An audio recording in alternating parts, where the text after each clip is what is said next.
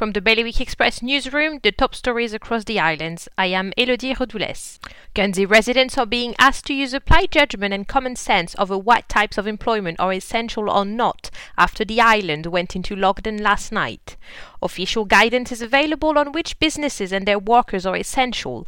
This includes supermarkets, freight transport, medical practices, pharmacies, residential and nursing homes, and others. Meanwhile, the bailiff is urging people across the bailiwick to follow public health's advice so all of the islands can pull through the coronavirus crisis together.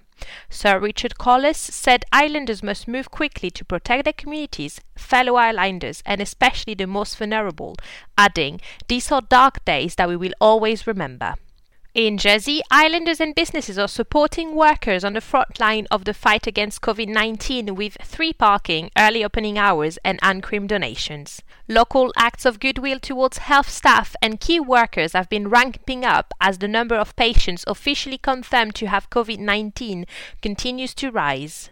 Islanders are also supporting local business owners who might be struggling to pay their staff and overheads whilst they can't trade due to the virus. The Jersey Support Store, an online store accepting donations, has been set up as pressure grows on the government to do more for self employed entrepreneurs.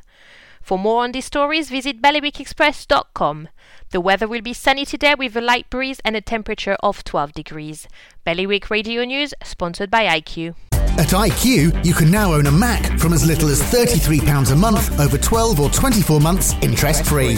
The choice is yours. So pop into IQ and they'll help find the right Mac for you with financing that's right on the money. IQ, your local Apple expert, Liberty Wharf, Jersey, and High Street, Guernsey.